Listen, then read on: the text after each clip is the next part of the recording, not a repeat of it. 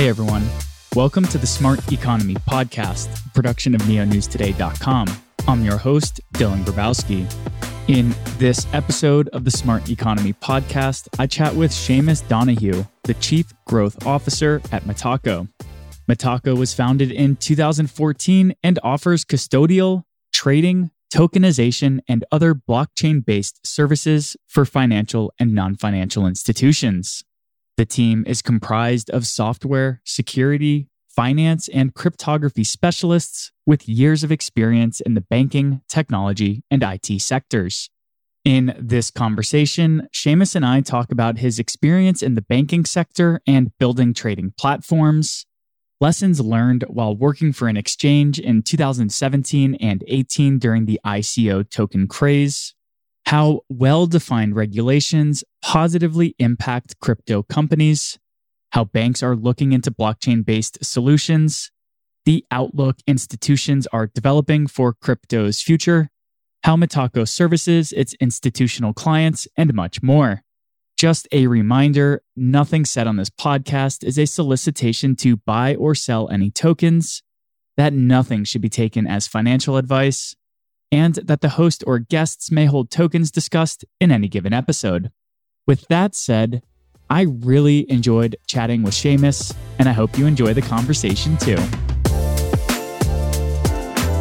Hey everyone, welcome to the Smart Economy Podcast. Today we're talking with Seamus Donoghue, the Chief Growth Officer at Metaco. How you doing today, Seamus?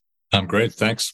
Great to be here. Thanks for having me on. Absolutely. Thanks for coming on. Something that I'm really excited to just delve into today is your area of expertise is uh, slightly different from a lot of folks who've come onto the pod. You collaborate and work with a lot of the institutional side of things in the space. So, really excited to dig into that. But before we kind of go into that conversation, I just want to hear a little bit about your really interesting background. So, before you entered the blockchain and crypto space, you had a resume filled with various roles at different banks like JP Morgan and Barclays and things like that. So, what was kind of your general experience in the banking sector before you went into the metals and eventually the crypto space? Sure. So, I joined out of university, I, joined banking. It was really ambition wasn't that I was excited about finance, but I, I had, had traveled to Japan when I was 18. I said, how can I get to Japan? I can either be an English teacher or get into finance because I, I knew banks let you move around globally, and Japan was a popular place. So I, I basically started my career at JP Morgan. I was always on the trading side of the business.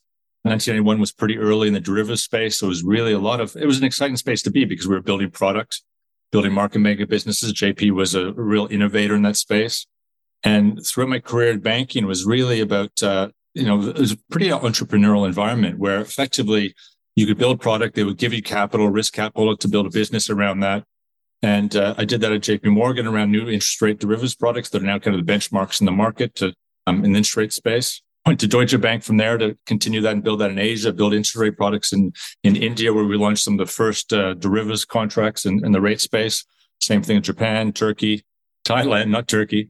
I spent 20 years in Asia. A lot of that was at uh, Deutsche Bank, Barclays, Merrill Lynch, a stint in London and there was between. So between Asia, I was 10 years in Tokyo and 10 years in Singapore and, and banking was fantastic. It wasn't until 2008 when we had the global credit crisis where banking kind of changed, right? We went from basically a growth industry to basically a compliance industry. Probably good from a, a global, you know, individual perspective.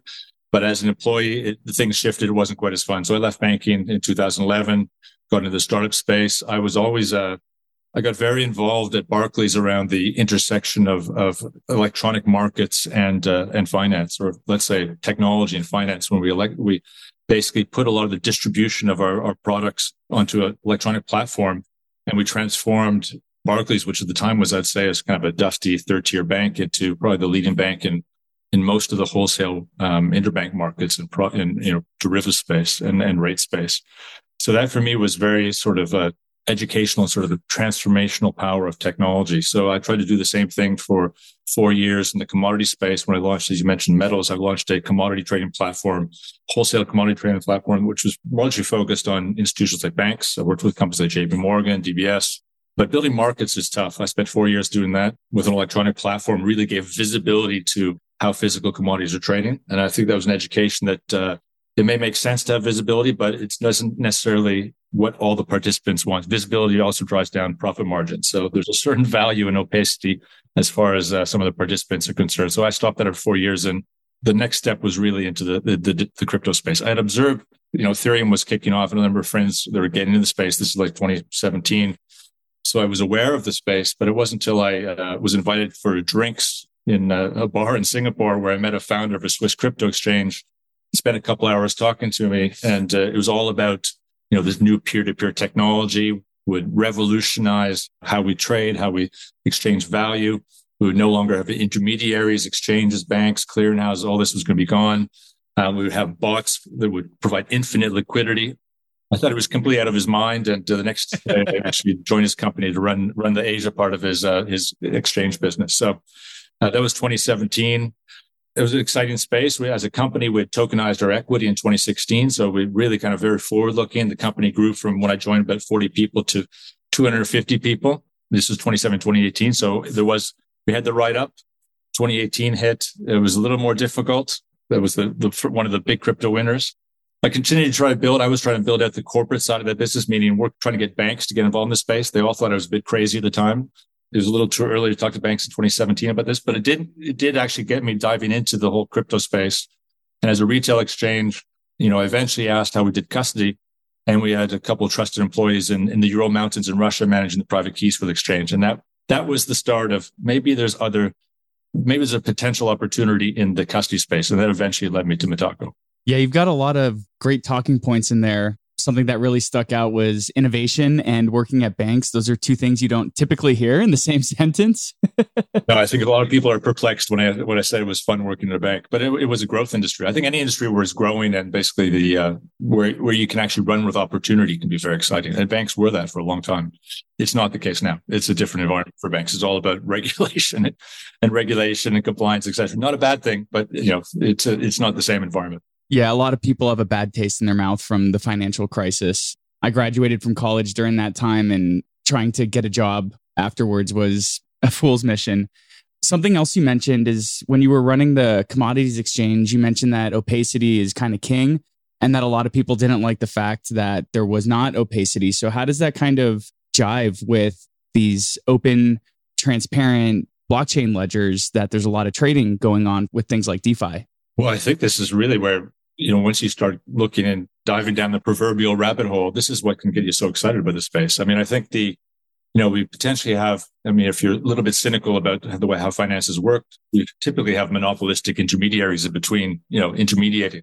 I mean, financial institutions play a very significant role in terms of inter- intermediating trust, but it comes at a cost. And I think that was the the real proposition when you looked at uh, crypto was you really could reinvent this space. You really could have potentially algorithms that run, you know, 24 seven, 365 at zero marginal cost that can trustlessly and instantaneously change value. I mean, this is revolutionary. I mean, it's clear that this is really an opportunity that you could bring fairness and, you know, inclusivity to market space. You could, everybody could have a bank account and everybody could trade with each other. I mean, as, as crazy that talk in the bar that I had with uh, the exchange CEO back in 2017, he was right. Maybe that's not necessarily the future that evolves, but that is clearly the opportunity that's there. So you're saying the kind of like 24 7 protocols and algorithms running, bots and all this, these kind of pros outweigh the cons of everybody being able to see the other side of the trade?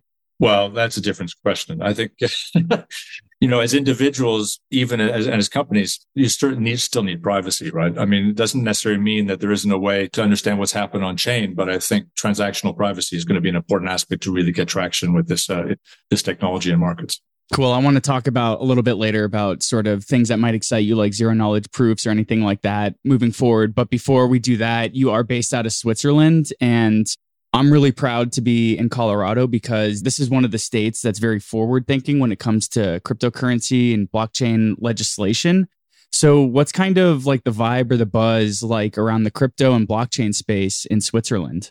Well, I think Switzerland is probably one of the places particularly when you think of it from a, a regulated finance place that uh, has been really very forward looking. They've got a head of government, they've got a regulator here, which is uh, FINMA, that really saw an opportunity to find themselves in the crypt, in the blockchain and, and, digital asset space. And they had regulation very early on that really provided a, let's say, a clear taxonomy and, and regulatory framework where institutions could build. And that basically sparked a lot of the startup scene here. It's pretty vibrant. I think it's been a kind of, let's say, a model for other markets like Singapore followed very quickly in that. We've seen regulators in Germany kind of very much follow in footsteps. And when you define a clear regulatory framework and, and uh, potentially licensing regime, if that's the model they follow, I think you've seen that there's a lot of innovation that follows.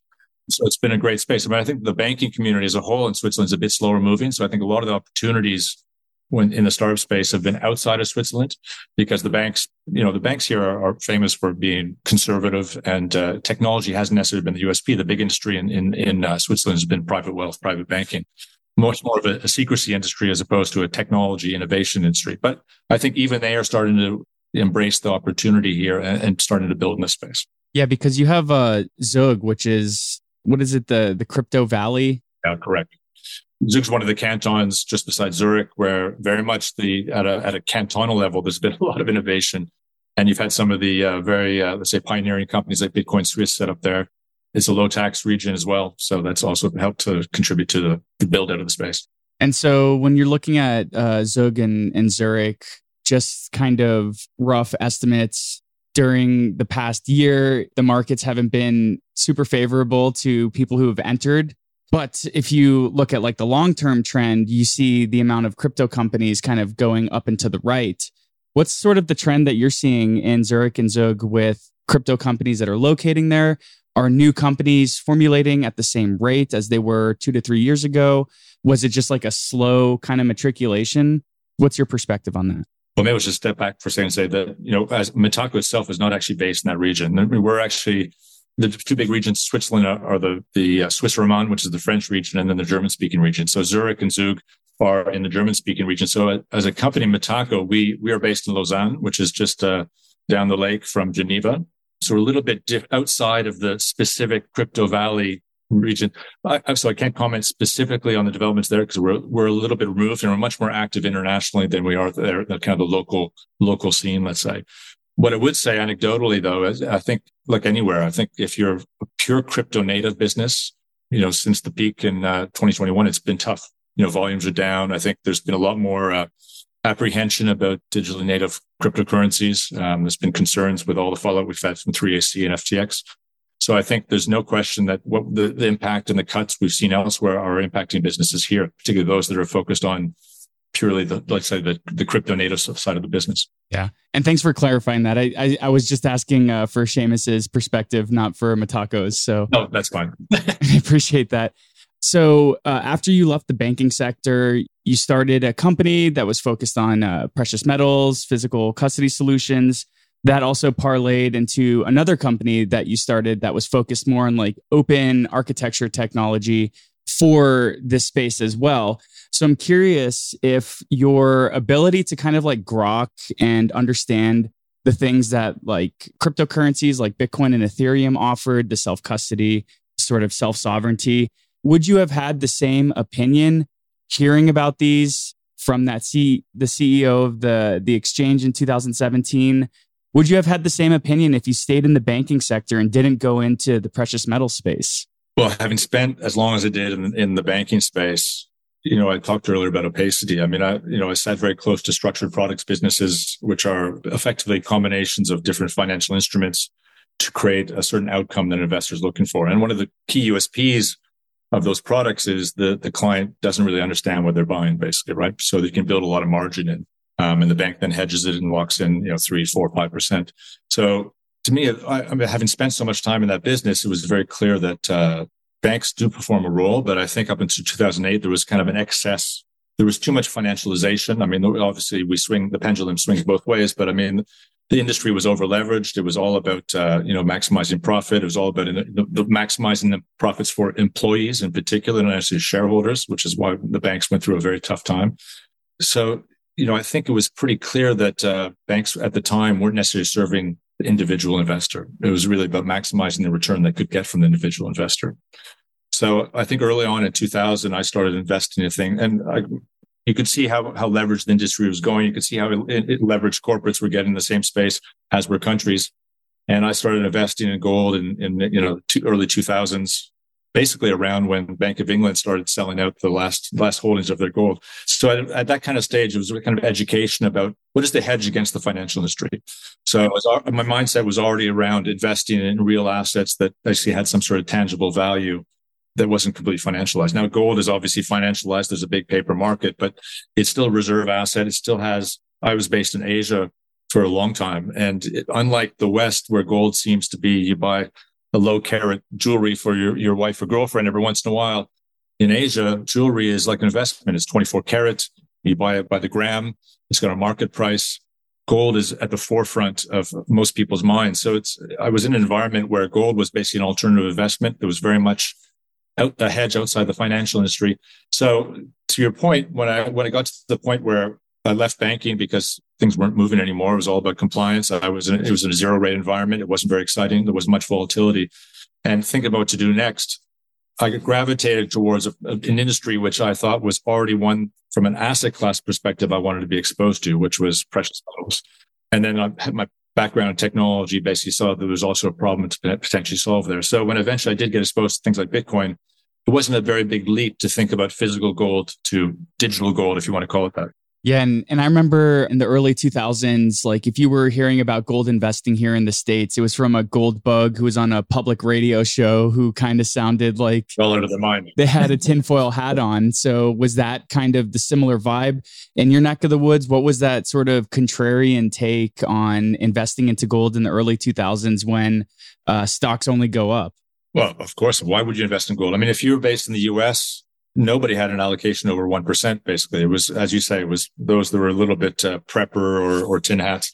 But if you look at Asia, basically, it's a natural thing to invest in because most cases, or let's not just say Asia, but developing markets, often you have a currency that is not very, uh, certainly not a store of wealth, not necessarily stable either. It goes through routine crises. I moved to Asia in 1998. That was the Asia crisis where you had things like the Thai baht, the Indonesian rupee, even um, the South Korean one that had fallen, a, that, they'd crashed. So I think there was an understanding in most of those markets that gold played a long-term role in terms of being an alternative currency, an alternative store of wealth. So you can look at India, where basically still it's the it's the main way that the woman in, in the society, you know, has has wealth that's allocated to her, whereas all the other assets are belong to the man. The women accumulate gold jewelry and a dowry, and they hand that off to their their daughters and that's all 20 you know it's high carat gold basically. It's basically a port, effectively their investment portfolio long-term value investment portfolio. So it was very much part of the mainstream. It wasn't a fringe at all. So i think that's where my education was a very a little bit different from that perspective. Interesting. And you mentioned earlier that uh, while you were transitioning into the crypto and blockchain space that you worked at an exchange in 2017 so what was it like to be at uh, an exchange? This is your first time entering a brand new industry, and it's a parabolic market because of the ICO boom. What were some of the lessons that you took away from that, both positive and negative? Well, I worked for a Swiss cryptic, a Swiss exchange that was called Lykke, L Y K K E, which was, uh, I think it was one of the early, early retail exchanges. I mean, I think, um, as you said, it was a very exciting time because assets were going parabolic. ICOs were something new. There were obviously every day there was new ICOs, new record raises. You know, it was the first time I'd really been in, in one was an experimental asset class, but also an organization that had a, let's say, an experimental sort of organizational structure. The founder really took this idea of a new, you know, future economy into the way he also operated his business. He had a vision basically that as a corporate uh, as a CEO, his job was to basically plant seeds and and provide resources and nurture, and everything could grow on its own. So it's kind of this very decentralized management framework, which was also super exciting. You had a lot of autonomy. You could do what you want. You build businesses, and it's fine when resources are infinite. The thing you did learn about that was also when resource infinity, when resources are no longer infinite and you're hit, you know, you're hit with the hard reality that you need to fund a business. You need to have an eventual road to profitability that uh, you probably shouldn't experiment with asset class business model at the same time. Uh, you should probably have some things that are tried and true and, uh, and iterate slowly rather than everything. It was my first, uh, let's say, pure startup space, and uh, effectively, we're, we were all startups in a startup. So I think uh, it definitely was an education about how to do things prudently in, a, in, an environment that can move very rapidly. And it's as you remarked, there can be a lot of excess and you get caught up in that. Same thing with we've seen in the last few years. I mean, 2021, again, funding companies were raising at 200 times annual recurring revenues with no profitability in sight. And now those, those levels have crashed, you know, 90% probably, right? So things can turn when you least expect it. Yeah, absolutely. And being able to plan for a rainy day it's it's really hard when you're seeing nothing but stars, the moon, and rainbows. Absolutely. I mean, it's hard to execute in a startup space. We were, we were, when I joined, I think we had 14,000 retail clients. We got that up to about 40,000 and it seemed like a reasonable success, but Coinbase emerged around the same time and they were adding that same number per day. So there was a lot of competition in our space as well. And I think one of the key things is you need to be differentiated. You need to have a, some USPs that stand out. And I think that well, there was another thing about being very, being, being, uh, having kind of no USPs in a crowded space other than just having an exciting vision wasn't enough. You need to really have moats around your business. That was another key learning. Is Lykke still up and running or is everyone on to greener pastures? Well, I think most people are on greener pastures. It was a great, uh, there's a lot of good alumni in the market. Let's put it that way. Awesome. And so you ultimately landed at Metaco and you've had various roles there. It seems like you've made your way up the ranks. So what have your various different experiences at the different branches for Metaco been like as you've moved up? Well, maybe I'll just describe what the company does to put some context to that. So my experience was I, was always in the institutional market and I was worked for banks. So a lot of your business is selling to other banks, selling to, you know, large financial institutions, hedge funds, etc. When I joined Metaco, Metaco was about 17 people. They were focused on the vision of the company. Uh, Adrian Treccani, the founder, had, had a vision that the pure, let's say pure, the same vision I described earlier, the pure crypto promise was basically be your own bank. Everybody could be your own bank. Everything would be tokenized and uh, everything would be peer to peer. I think he had a vision that, uh, that's possible. That's probably one vision of the future, but also had a view that basically this technology would be embraced by the financial sector. They would want to get involved in the asset classes. They also would view that they could basically potentially reinvent their own technology stack to embrace tokenization across all asset classes. They are the, the main custodian for every other asset class right now. So it could, could have a profound impact on their infrastructure. And nobody was building, building for that use case. Everyone was really saying the banks are dead, disrupt the banks. So the core proposition was really to build a product for banks, for financial institutions to enable them to build a digital asset offering, starting with cryptocurrencies, but, you know, more importantly, build it, eventually migrate the entire bank into this new technology stack, which was about public ledgers, basically, right? when I joined, there were about 17 people in the company. Everybody was a tech, let's say a dev. So it was Adrian and I basically trying to sell the product. And it was early stage of the product to the banking community. So it was really about commercializing the product, working on product market fit. Um, we had some early, some great early clients like DBS and Stan Charter Bank, and who helped us in some instances co-build the product um, in terms of you know build specific capabilities around things like cold storage. We worked with uh, Stan Charter Bank around uh, a full what we call our orchestration layer. I mean, you can think about policies in the how you manage keys. Everyone has a, a policy there. You can have a, a multi-sig, you can have MPC. Typically, these are about some sort of distributor approval about you know led, signing the ledger. Basically, you think of how banks operate. They don't just have a two of three or a three of five process. They have a much more complex internal sort of uh, policy framework for how you know, how users are set up, how users get permissions, you know, how a transactions are built, how transactions approved, how transaction, everything has a process. And you want to ensure an organization that it's not just one person that holds all the, all the power. There's no super admin. There's no single approver for anything. So really our core proposition, which one of the core propositions we have now in the institutional space is something we built with Stan Charter Bank was really a full operating, let's say a full operating layer for everything you do on and off chain that's policy driven, that's end to end secure that would, you know, longer term will enable a bank to put all their processes into our platform. Um, and be agnostic to ledger, agnostic to how the best in class tokenization engine, agnostic to trading, you know, centralized, decentralized, or any Web3 application and be able to integrate into their, their existing infrastructure and eventually transition to be their main infrastructure. So that was the proposition. And, uh, you know, having had some great early partners to build that, we built the pipeline, I guess. And, uh, that was when I was effective in business development, ran sales, my background wasn't running sales and neither was Adrian's. And once we built the, the pipeline, we, we realized we had to uh, then build a sales team. So I, we hired a sales team. I moved into partners, which is really about, you know, Metaco now we're about 100 people.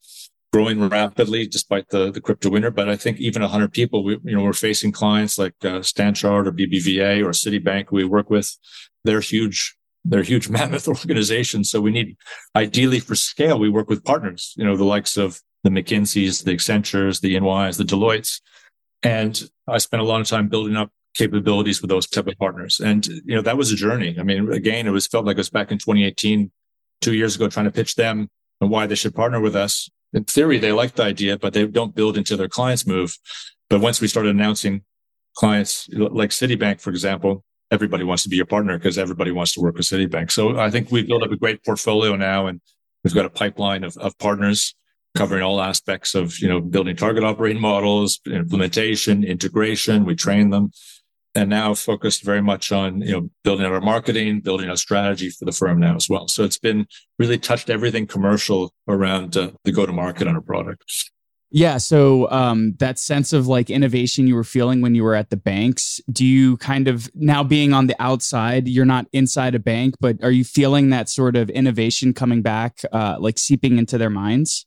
Yeah, uh, yeah. I mean, that's a good question. I think when when I was in the bank, you know, it was it was a little bit reckless innovation. Let's say basically because we had unlimited capital, unlimited risk. So that's why the 2008 was was correcting that excess. But it, it obviously went the other way. But I think from an innovation perspective, particularly from a technology innovation space, I think the banks are very forward looking now, and I think they're exciting places to be because they have budget for transformation in the space. I think that's been the big change during COVID, most budgets of the banks got cut. And I think we had some concerns that maybe we bet on the wrong horse, maybe because all the digital natives were all taking off and the banks, they slashed everything early stage in COVID. It wasn't until 2021 when the start of 2021, crypto started taking off again that banks, some banks started announcing plans. Some banks work in herds, right? They don't want to be first, but they don't want to be last. So once some of the major leaders in the space started announcing projects, then very quickly the rest felt they had to catch up. So I think we have a situation now where the banks do understand that the underlying technology is not going away. I think there, was some debate about that in 2018, 2019, 2020.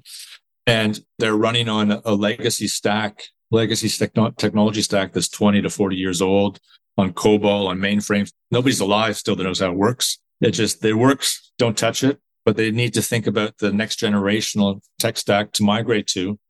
And uh, yeah, I think those jobs are people that we work with, I think have one, they're extremely talented. I mean, they're really thinking very far down the road. And I think when, you know, there's often talks that banks will never touch DeFi. They'll never, you know, crypto is a no go. Banks are experimenting the space. They may not be going straight into completely open DeFi, but they look at the proposition of DeFi and they can see how they can eventually reinvent their technology stack. I mean, the banks, one of the bank's main roles is intermediation. As we talked earlier, if the algorithm can do that 24 7, 365, zero marginal cost, they're going to be interested. There's some things that are still hiccups, like, you know, digital identity. You want to tie that on. You need a settlement lake, to a lot of trades. You don't have a digital currency, whatever you want to call that. Stable coins, they're starting. They're obviously an emergent asset class that's growing rapidly. But, um, you know, I, I, think the banks, the banking space, they have a budget, and I, I think those that are in the space are excited and they are, they are innovating. I think we've got some real leadership in that space in the banking space, and particularly when you look at jurisdictions where the regulation is uh, is well defined. Germany, all the banks are building. There's some great plans there to go to market, tokenize things like securities. We're seeing the same thing in, in Europe. We've got we work with companies like uh, SocGen Forge, which has built a capital markets business on chain, on public chain, which is, I think, again, that they've recently done some fundraisers with uh, MakerDAO. The bank's pushing envelopes and pushing the envelope in this space. Cool. I want to talk more about Metaco and the products and offerings, but I want to kind of circumvent that and just kind of talk about some high level things. So hopefully by the time we get to the services and the product offerings, it's easy to just kind of like plug and play. The example you just used was that uh, MakerDAO and that banks are starting to look on chain. What are the chains they're looking at? Is it the chains that have been around for a long time? Are we talking like basically just Ethereum when it comes to implementing DeFi and smart contract protocols? That's a great question. I think we've seen an evolution. I mean, I think um, two years ago, it was a bit of everything. Everything seemed new. And I don't think there was any real concentration where they're looking. A lot of projects looking at Maker, at, uh, at Polkadot, at uh, other new chains, Stellar and things. I would say now it's basically EVM compatible chains. You know, if Ethereum is a layer one, looking at uh, things like Polygon. I think the EVM in the banking space is really dominating right now. Gotcha. And so you brought this up also earlier, talking about various different regulations. But being here in the States, it's such a fight. Are we going to have good regulation? Are we going to have bad regulation? And there are other countries that just seem to be doing it right. So, what do you think are the countries that have sort of the best guidelines for regulations? And what does that look like? I touched on it earlier. I think places like Switzerland, FINMA have, have done a great job of defining what is and what isn't a security, you know, having a clear taxonomy around different um, classifications of what of assets, assets and the licensing regime associated with them. Germany now has a very clear regime around licensing custodians, electronic registrar for securities. Um, so you can actually issue a totally digital native security now, which obviously is a revolutionary in the financial space, let's say, for what's pretty much a, a labor intensive paper based process. Places like Singapore, I think are, have really taken it to the next level where they have things like Project Guardian, which is experimenting with things like Aave and real world assets like JGBs to see the exchange of value versus a settlement coin.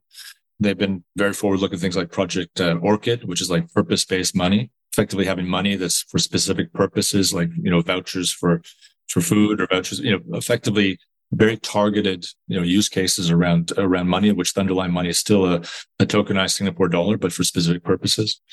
So I think I think it's really about clarity. If then if you want to summarize it in one word, it's tough in the U.S. I mean, you've got basically one, you have lack of clarity around who regulates the space.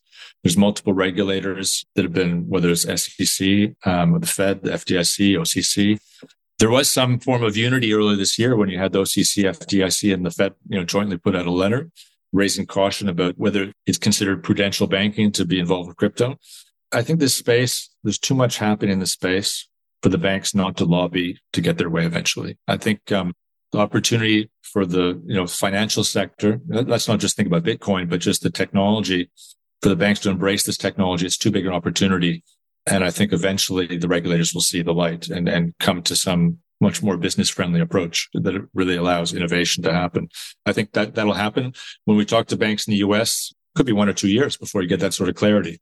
So I think when instead of saying they're going public blockchains, they're building internal, looking at disruption internally first in a framework that can eventually go into, you know, public blockchain later on, you know, building things like Quorum and things like that, which are eventually forward compatible with public chains. Yeah, you're painting a, a picture of hope, which is it's refreshing because oftentimes, you know, when I'm sitting alone with my thoughts, I kind of wonder, are we shooting ourselves in the foot? Like, what if the US gets this wrong? This could be akin to saying no internet companies can build here in the States in the 1990s. So you don't think that we're at risk of something like that? I'll never say never, but I do think saner minds will prevail, right? I mean, politics is pretty dysfunctional these days, but I mean, I think it to a degree, they follow the money, and the banking lobby is pretty powerful. So I, I do think that eventually they'll come up with some logical policies in this space. Awesome. Great to hear. So, I've been full time in the blockchain crypto space since 2018. And basically, during my entire tenure, CBDCs have increasingly become more of a talking point. So, I was watching one of the podcasts that you you participated on in 2020, and you kind of alluded to the recognition of CBDCs from governments across the world. So, what is your just general perspective of like the wide scale adoption of CBDCs? And are we moving closer and closer to a world where we're going to have multiple types of blockchain based digital currencies in addition to the already digitized currencies that we see? You know, I, I think this is a tough question. I think from a technology perspective, as a company, it would be great if everything was on, on, on some sort of ledger, right? Because that means we have a lot more clients. As an individual, I'm not so keen about, uh, you know, at least retail CBDC. I mean, this is, it, it strikes me the, the logic behind it is not so much, it's more about control than anything, I think. So I ideally hope that isn't the direction we go. I think hopefully the future is much more open in terms, I think one of the visions that I really bought into that effectively everything becomes some sort of, uh, form of value that can be exchanged once it's tokenized. So we need to go through a kind of dollar settlement now because it's the most transparent mechanism for exchanging value. But if eventually everything is on chain and everything is tokenized, then everything has a value. So you can just trade those assets directly, right? The same way we, we can trade Bitcoin versus Ethereum without going through dollars, basically, right? So it's hard to say. I mean, there's obviously projects at the Fed looking at this. There's projects in other countries looking at that. I, I, can see the logic on a wholesale basis, but to a large degree, the wholesale system is already digitized. It doesn't necessarily need to be tokenized. So I'm not sure we're really solving a problem with retail CBDCs, but I do think there's a need for uh, some sort of tokenized uh, settlement asset. Maybe stablecoins seem to be quite efficient at that. We just need to make sure we're coming up with models where the where the assets, the investors are protected. That you're not uh, just a general creditor or some fintech that basically is uh, if things go wrong, you know, those assets aren't really backing the underlying token, which is obviously a question with some of. Yeah, I appreciate the kind of illusion or the nod to the dystopian future that the CBDCs can offer because it does kind of seem like a there could be a control element there, but at the same time, digitizing taking the digital dollar, the digital fiat currency to the next level also seems like it could have some positive impact on society, but not necessarily on the individual, which is kind of a, a wicked problem. I mean, this whole concept of purpose-based money, you can see directly when you have issues. You've got a hurricane in, in New Orleans and you need to get money to people and you know, the banking system's down. If you could just drop it into their wallet through the, through the mobile, I mean, that would be quite powerful, right? But you can see they have solutions and having, you know, individuals in in Bangladesh can have a phone on their a wallet in their phone. They can build a digital, you know, a, financial identity and have some sort of tokenized currency in there. I mean, already tokenized dollars enable everyone in the world to have, let's say, an offshore bank account. It's powerful. But you know, I think you need to make sure that the privacy is built in and it's real privacy. It's not something with the government as the back door. Otherwise, it means nothing. Yeah, one of the things that got me really excited from a philosophical perspective about cryptocurrencies, Bitcoin, you name it, was uh, banking the unbanked. And there's so much of the world that prior to the uh, launch of Bitcoin and other cryptocurrencies just were gate kept outside of having a bank account. So I'm just curious to hear from your perspective. What has the globalization of new market entrants represented for the institutions? Because we have just, uh, I think it was something like a third of the world was unbanked maybe 10, 15 years ago. So now we have this wave of new market entrants who can participate in global markets because they have a cell phone and a wallet and a cryptocurrency. So now that we have this new wave of new market participants, what's sort of the effects that institutions are recognizing? Are they accounting for these new market entrants? I do think even the banks are thinking about this concept of inclusivity, basically. I mean, one of the problems with their existing technology stack is it's a very expensive stack to manage, basically. And you can, you know, we talked to one large bank that I think just in the, in that one area that they work in, they've got 40 different sort of uh, banking systems. So effectively, you have a layer of spaghetti. And one of the objectives to move all assets onto an asset class. And sorry, one of the impacts is that every year you go at a bank, you go through a review of all your accounts to see whether they're profitable or not. And effectively that cost base means the hurdle is, is quite high and banks are always shedding clients because they're no longer profitable. So I think one of the one of the reasons for the banks to look at reinventing their tech stack, moving all assets on ledger, is effectively one if you're externalizing the ledger, ledgers are expensive to manage in the bank. There's a whole industry internally about reconciling what's the single source of truth in the bank because there is no single source of truth. Then reconciling that single source of truth that they somehow come up with across all the different platforms and reconciling that with others in the industry. So this industry reconciliation. This is a something that happens on a daily basis, on a month end basis, on a quarter end basis, on a year end basis. It's expensive. The whole infrastructure comes with a serious running cost because of the way it's just built layer upon layer over years. So if you can move, you can rip the ledger out of a bank and put it on chain and then have basically, let's say over time, have smart contracts to build products and service and automate services that intermediation, the capital cost, the labor cost and the technology cost running a bank will drop dramatically. And by definition, they can cover a much broader set of clients at a lower cost. So you can go to those markets where it's not economical to give somebody a bank account in the physical branch and send them, you know, paper based confirmations every month. Instead, they can just have a digital wall on the phone and they can service them efficiently. I think that's a reality. That's potentially a reality where even the existing financial banks want to go. It enables them to scale their business and they will be able to scale profitably, which is the key point.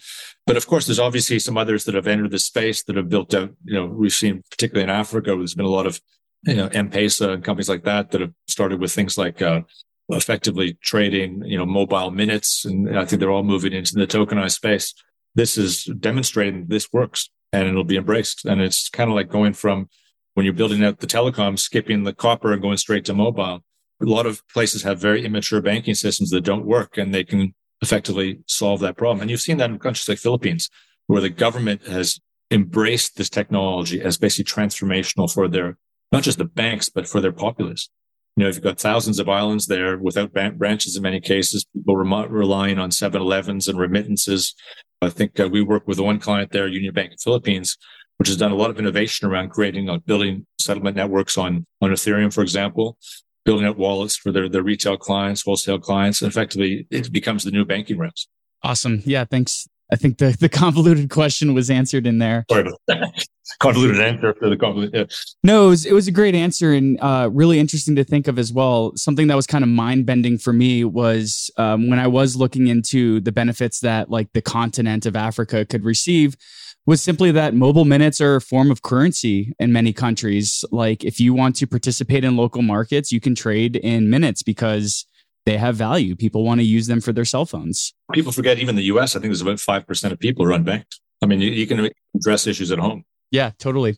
So we've kind of alluded to this in our conversation. If from my perspective, if we're looking at large scale institutions, it used to be blockchain, not Bitcoin. And then the the narrative kind of focused to Bitcoin only. And earlier you were talking about EVMs are now sort of the topic du jour of the day. So, what else are banks and institutions and large scale enterprise looking at? Are they looking beyond DeFi? Are they also looking at DAOs? Are they looking at NFTs?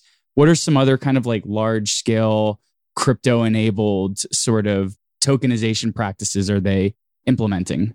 Sure. I'd say the most common use case is looking at securities, so securities and the payment space. That's one of the core businesses in, in, in finance, enabling, helping companies raise money, you know, secondary markets for the, whether it's equities or bonds. Those markets work quite well, but the issuance process is, is slow and cumbersome in many countries. And there's, again, it's about efficiency there. And then efficiency lowers, lowers financing costs and potentially spurs innovation as a result because funding gets cheaper. So I think there's a lot of focus there. Um, we do see some companies very focused on the payment space.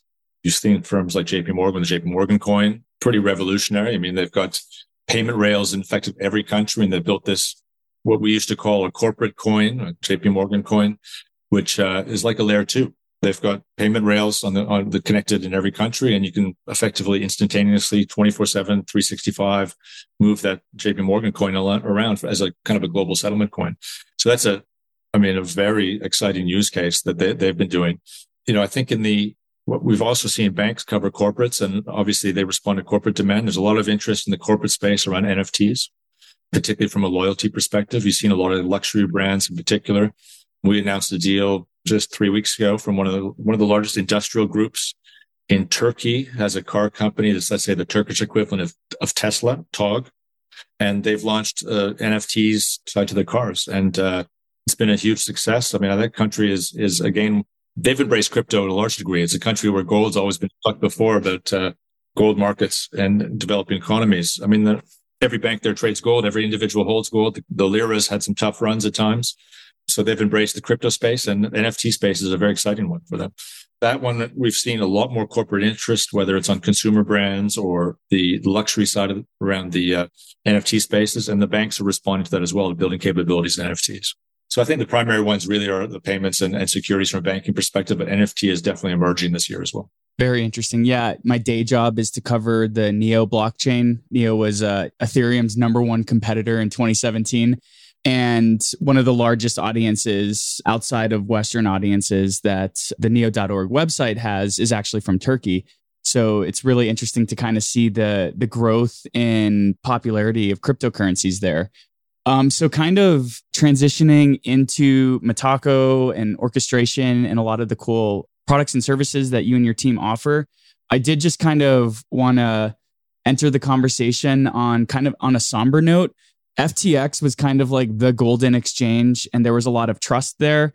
And it was heralded as kind of like the exchange to work with. And obviously, we've seen some potentially fraudulent actions on behalf of SBF. So my big question is is what has the damage of reputation for cryptocurrencies or for integrating support for exchanges? What are some of the the blowbacks that you're seeing from the FTX blow up with potential clients as you go out and talk to them? Well, given Metaco covers primarily banks, you know, those banks that are already productive in the crypto space have actually seen a benefit from FTX in the sense that there's been a flight to quality. Let's call it basically, right? you know, people that had assets, as you said, it was unexpected. FTX was up there as one of the top, you know, Binance and FTX, both deep and liquid and efficient and kind of unbelievable it happened.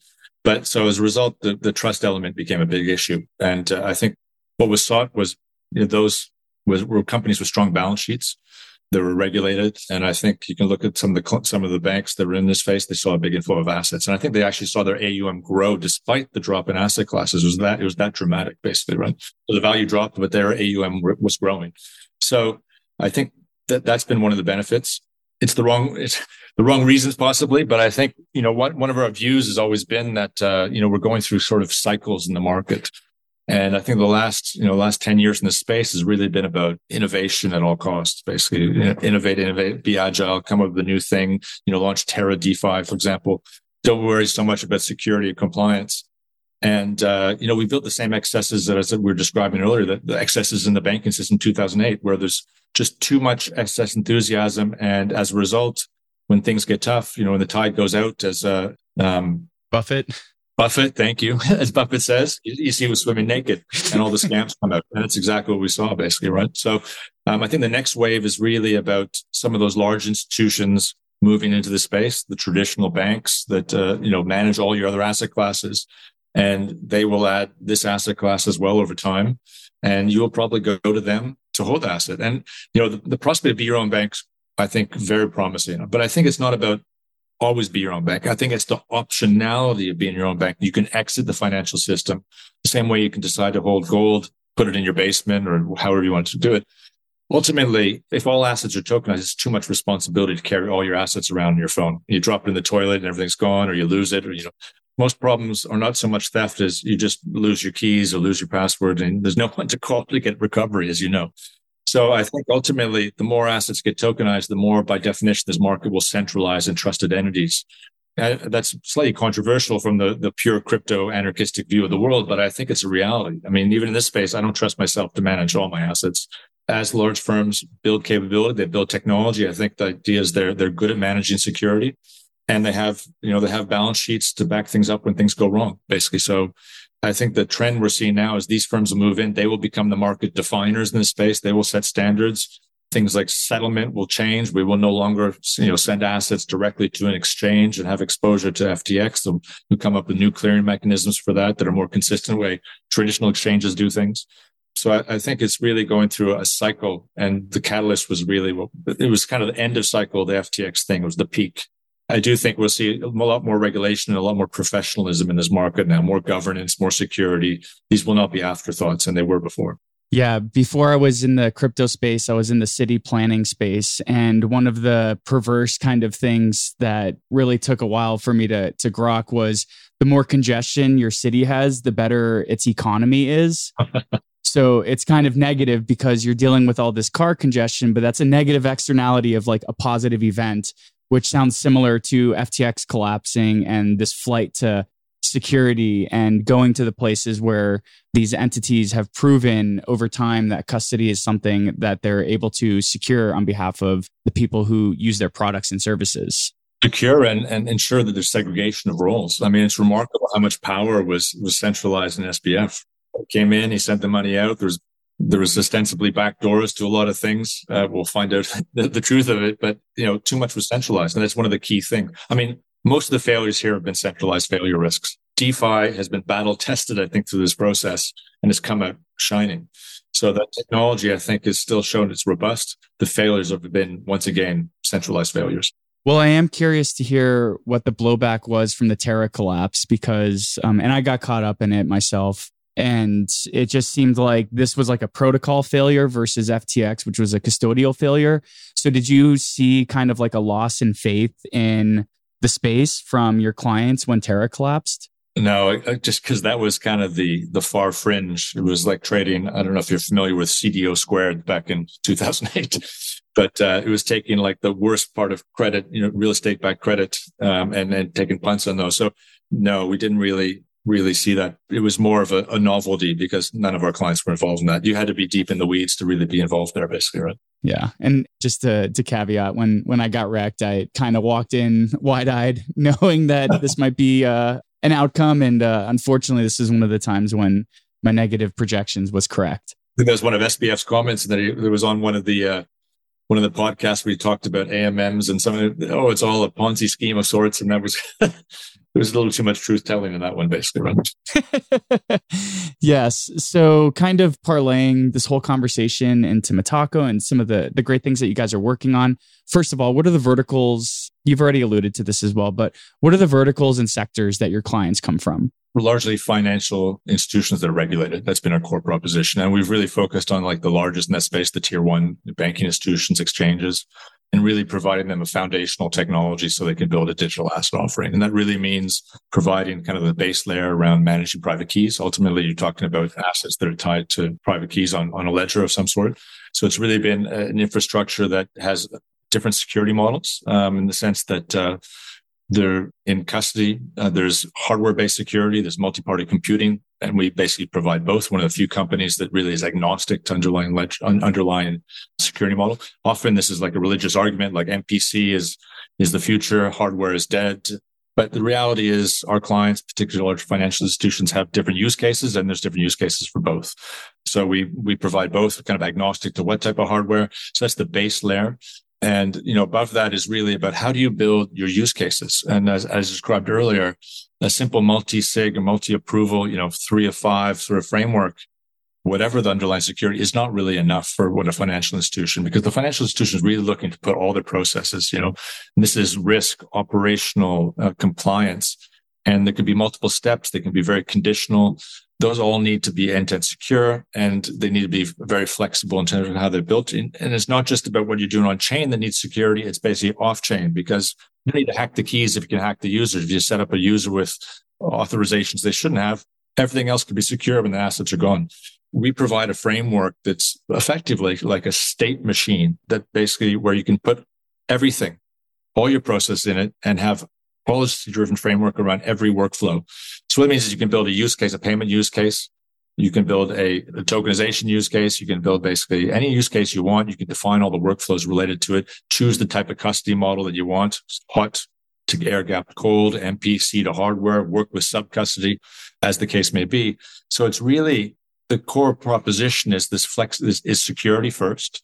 And the policy driven framework I described just enables basically a lot of optionality to build the frameworks that work today and uh, enable the bank to scale to kind of a multi-jurisdictional global operation that covers different client types, different use cases, different regulatory frameworks and implement that all into a framework that can be fully automated and have conditional process that scale up. And importantly, it doesn't come saying you have to use this type of ledger. You have to use this tokenization engine. It has this front end. It's built API first.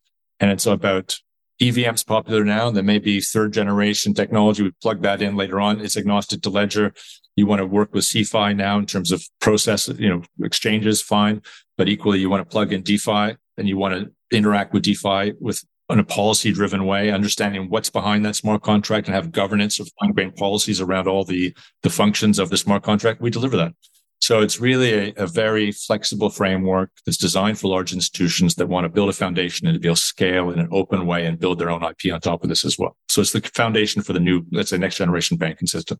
And when you have these new clients coming to talk to Metaco, are they coming in knowing what the difference between a hardware wallet is and MPC? Do they have specific questions? Is it is it a wide range of understanding of the underlying technology?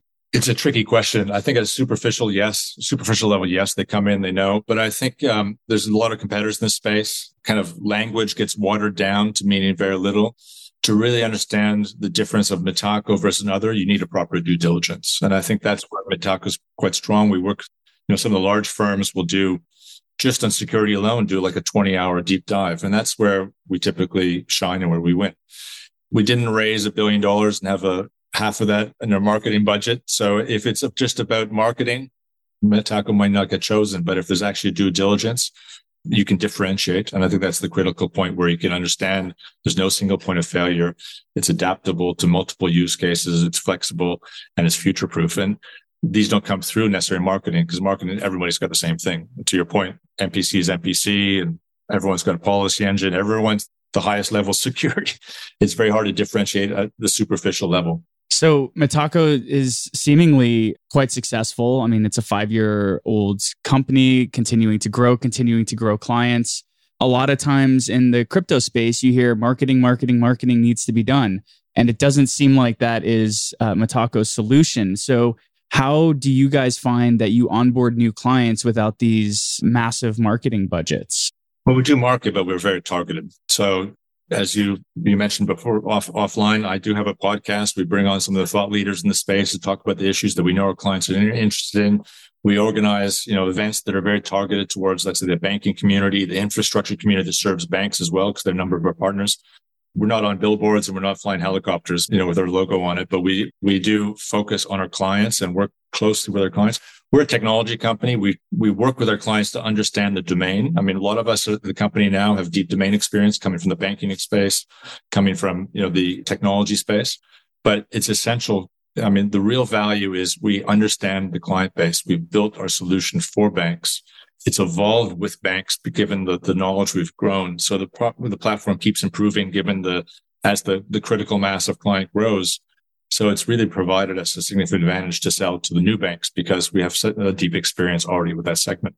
So marketing, yeah, we could be great if we had bigger budgets. It'd be fantastic, makes everything easier. But I think we just try to focus on doing things right and focus on things like security, compliance. And that's the number one priority for our clients. And then really then working to identify their pain points and solving those. And for those listening, the podcast that Seamus is talking about is called Metaco Talks. It's a really great insight into the banking and financial types of clients that Metaco works with. And so if you're a degen, DeFi, DAO, NFT person, it's a really awesome perspective to kind of listen to and dig in and, and hear a, a brand new, different way that folks are thinking about this space. So, running very short on time, what are the next steps for Metaco? What are you excited about? And what's the best way that people can keep up to date with you and what's going on with Metaco? I mean, I think we're we're despite the the headlines, we're growing. So for us, it's really about uh, continued growth in this space, banking space. As I said, fortunately, we've been insulated from uh, our clients are still around. They're not all the fintech natives that have. I think it's been very tough. Has been we've seen in the last few weeks 20, 30 percent announcements of layoffs, um, announcements of layoffs of 20 or 30 percent of, of company staff. So I think we've been very fortunate. We continue to grow in a conservative way but uh, we continue to grow delivery capabilities, client support capabilities, and our sales capabilities and partnership capabilities. So for us, it's really about slow and steady, but continued strength. We're excited about the way the banks are looking at this space, that they're embracing underlying technology as transformation. So we're quite positive about the future. So for us, love it if more people thank you for the plug from Metaco Talks. It's a great way uh, you can sign up and you'll re- get regular updates of those speakers. And otherwise, uh, come to the website and uh, there's a lot of information there about the company. Awesome. Well, Seamus, thank you so much for coming on to the Smart Economy podcast. It was really refreshing to be able to dig into your side of, of the space that we're in and a part of the space that can feel foreign to those who aren't in the traditional finance and banking side. So, um, thank you so much for just sharing your insights and information. It was a really fun chat. Dylan, it's been great to be here. Thank you very much for the uh, the discussion and having me on. Awesome. Cheers. Well, what did you think of that conversation? It was packed with insights into the blockchain and crypto space from someone who works really closely with institutions and banks. And it's really exciting to hear that banks are already experimenting with various blockchain technologies.